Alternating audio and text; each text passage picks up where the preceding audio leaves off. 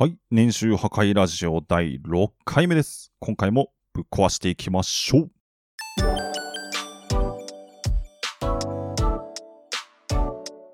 さあ、今回の配信ではですね、まあ、前回で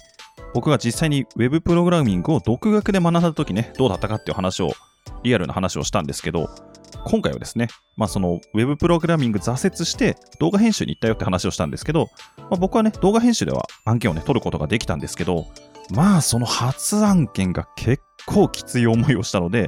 その辺のね、リアルな話をしていこうと思います。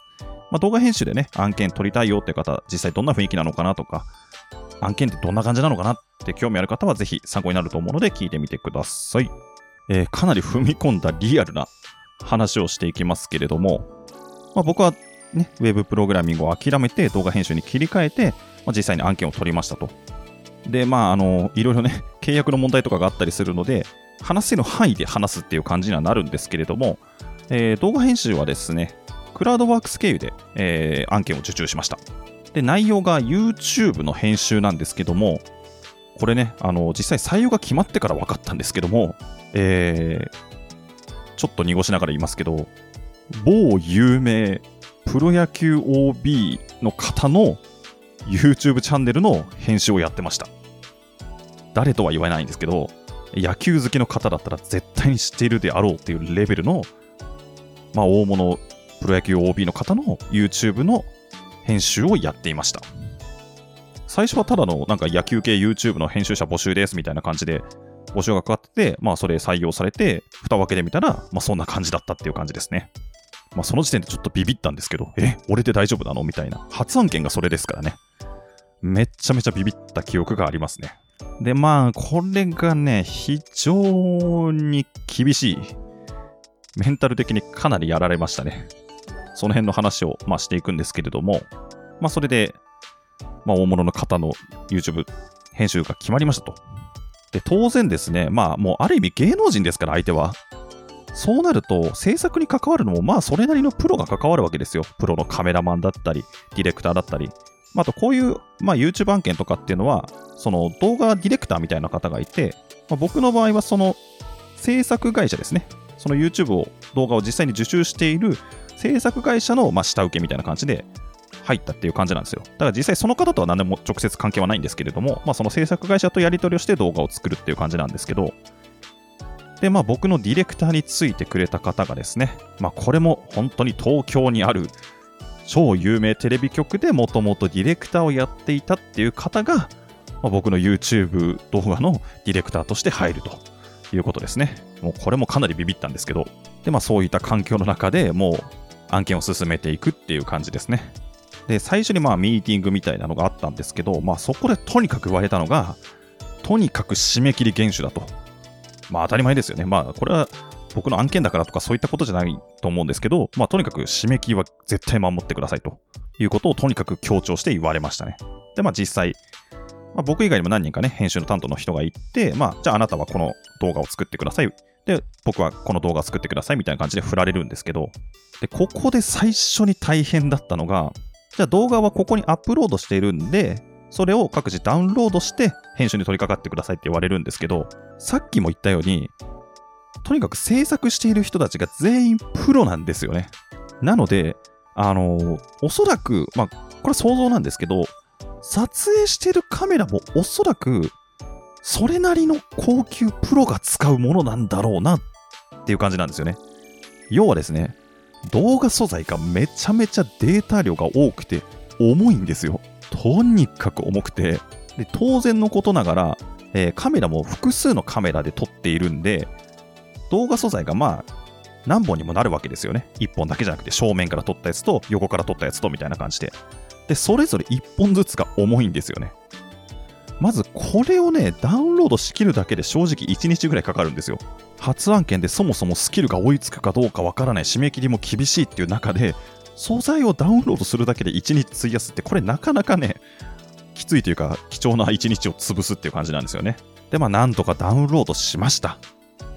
じゃあ次それをソフトに読み込んで編集するわけですよね。当然素材が重いわけですから、まあソフトもね、動かないんですよ。なかなか動かないんですよね。まあ、僕動画編集にはもともと興味があったんで、それなりに高スペックな PC はね、買って用意してたんですけど、それでもまあ動かないんですよ。もうテロップ入れるだけでも数秒待たなきゃいけないみたいな。でも全然動かない。もうカットしきるだけでも大変みたいな感じでしたね。で、まあ、とりあえず一通り、まあ、編集が終わりました。次に待ってるのが書き出しなんですよね。で、この書き出しも当然めちゃめちゃ時間かかるんですよ。だって素材が重いから。もう書き出しするだけで数時間かかるんですよね。で、しかも書き出してる間って何もできないですから、この時間どうしようみたいな感じですよね。で、なんとか数時間かけて書き出しが終わりました。じゃあ次、編集のチェックがあるわけですよ。そうすると、またインターネットを介して、じゃあできたんでチェックお願いしますってアップロードして、でさらに僕の場合はですね、その指定されたところにアップロードプラス、確認用に YouTube にも同じものをアップロードしてくださいっていう感じですね。なんで、まあ、2本分アップロードしなきゃいけないんですよね。これでまた数時間かかるんですよ。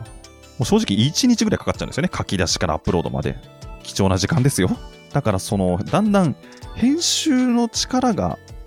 追いつくのかなっていうよりも、このアップロード、ダウンロードに時間を使いすぎて、締め切りに間に合うのかなっていう恐怖の方が、なんか多くなってきましたね。で、まあ、なんとか数時間、半日ぐらいかけてアップロードしました。ディレクターがチェックします。まあ、皆さん想像つきますよね。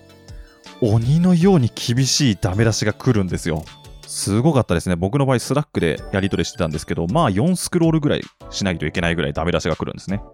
動画時間ってまあ20分あるかないかぐらいなんですけど、まあ鬼のようなね、ダメ出し来ましたね。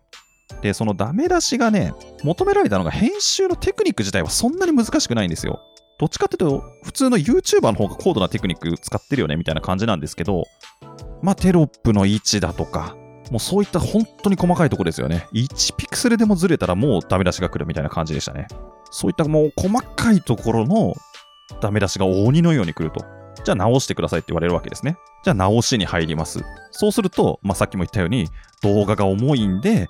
なかなかサクサク編集できないわけですね。テロップ打つだけでももう数秒かかるみたいな感じ。でもなんとか鬼のようなダメ出しを一通り直しました。書き出しが待ってるわけですね。で、また書き出しでまた数時間かかる。で、また確認用にもう一回送んなきゃいけない。で、サーバーと YouTube に上げる。これでまたトータルで半日ぐらいかかります。で、確認作業が入ったらまたダメ出しが来る。これをね、3ラリーぐらいやるんですよ。で、最後の方はまあダメ出しの種類が少なくなってくるんですけど、でも例えばじゃあ、1個だけここ直してって言われるだけでも、また重いソフトで編集して、アップロードで数時間、半日かかってっていうのをやるわけですよね。もうどんどん締め切りに間に合うのかなっていう恐怖、アップロードが間に合うのかなっていう恐怖ですよね。で、何がきついってですね、その、まあ、僕は本業をやりながらその案件こなしてたんですけど、で本業がまあじゃあ5時ぐらいに終わって家帰ってくるの6時半ぐらいです。で、その仕事している間、昼間とかにダメ出しが来るんですよ。で、はい、じゃあ今日中にアップロードしてください。とかって言われるわけですよ。いや、これ間に合わねえぞと。だってアップロードだけで半日ぐらいかかるんだから。いや、これ5時に仕事終わったとしても、急いで帰ってもこれアップロード間に合うのかみたいな感じで。で、なんとか、まあちょっとごめんなさい。あの、通信環境がどうのって言って、言うと、まあじゃあ分かりました。明日の朝5時までにアップロードしてくださいって言われるわけですね。まあそうすると、またその重い編集作業をして、書き出しに数時間かけて、で、アップロードするわけですよね。で、またサーバーと YouTube 両方にアップロードしなきゃいけないんで、これ同時にアップロードしちゃうと通信環境を圧迫しちゃうんで、片方ずつやるしかないんですよ。で、片方が終わった瞬間にもう一個をね、始めないと間に合わないんで、もう徹夜で、そのアップロード状況を見守って、2種類アップロードするみたいなことをやってましたね。で、なんとか、もう朝方までに間に合った。で、も3時間ぐらいの睡眠で、また仕事、本業の方へ行って、で、忘れた頃にまたダメ出しが来て、はい、今日中にアップロードしてくださいみたいな感じですね。もう本当にあの時期は、全然寝れなかったですし、まあ何度も言ってるように、このアップロードが時間までに間に合うのかみたいな、そういう恐怖とずっと戦ってましたね。で、まあなんとかその鬼のダメ出しとアップロードのラリーをなんとか締め切りまでに終わらせました。これで終わらないんですよね。あくまでもそのディレクターのチェックを突破しただけで、次にその、まあ、野球 OB の方の事務所のチェックが入るんですよ。で、またそこでこういう風に直してくださいっていう風に言われるんですけど、まあこれが芸能界だからかなんかわかんないですけど、とにかくね、昼夜問わずに来るんですよね。なんか、いきなり夜中に来たりとか、朝起きて、なんか今日中、夕方までにアップロードしてくださいとか言われたりとか、いや、ちょっと待って、本業もあるんですけど、みたいな、まあそういったストレスみたいなのもすごいありましたね。で、またさっきも何度も言ってるように、編集、書き出し、アップロードでまた半日ぐらいかかってみたいな感じでしたね。で、それも何ラリーかやるわけですよね。で、ダメ出しもなんか忘れた頃に来るんですよね。ディレクターの場合だったらまあ、1日か2日で来るんですけど、なんか1週間ぐらい何の音沙汰もないと思ったら急にここ直してくださいとか言われたりとか、いや、なんで今言うんだよみたいな感じのことがね、多かったですね。まあ、これはちょっと僕の案件の場合の特殊な場合だったかもしれないんですけど、まあそんな感じでなんだかんだ最終的な OK が出るまで、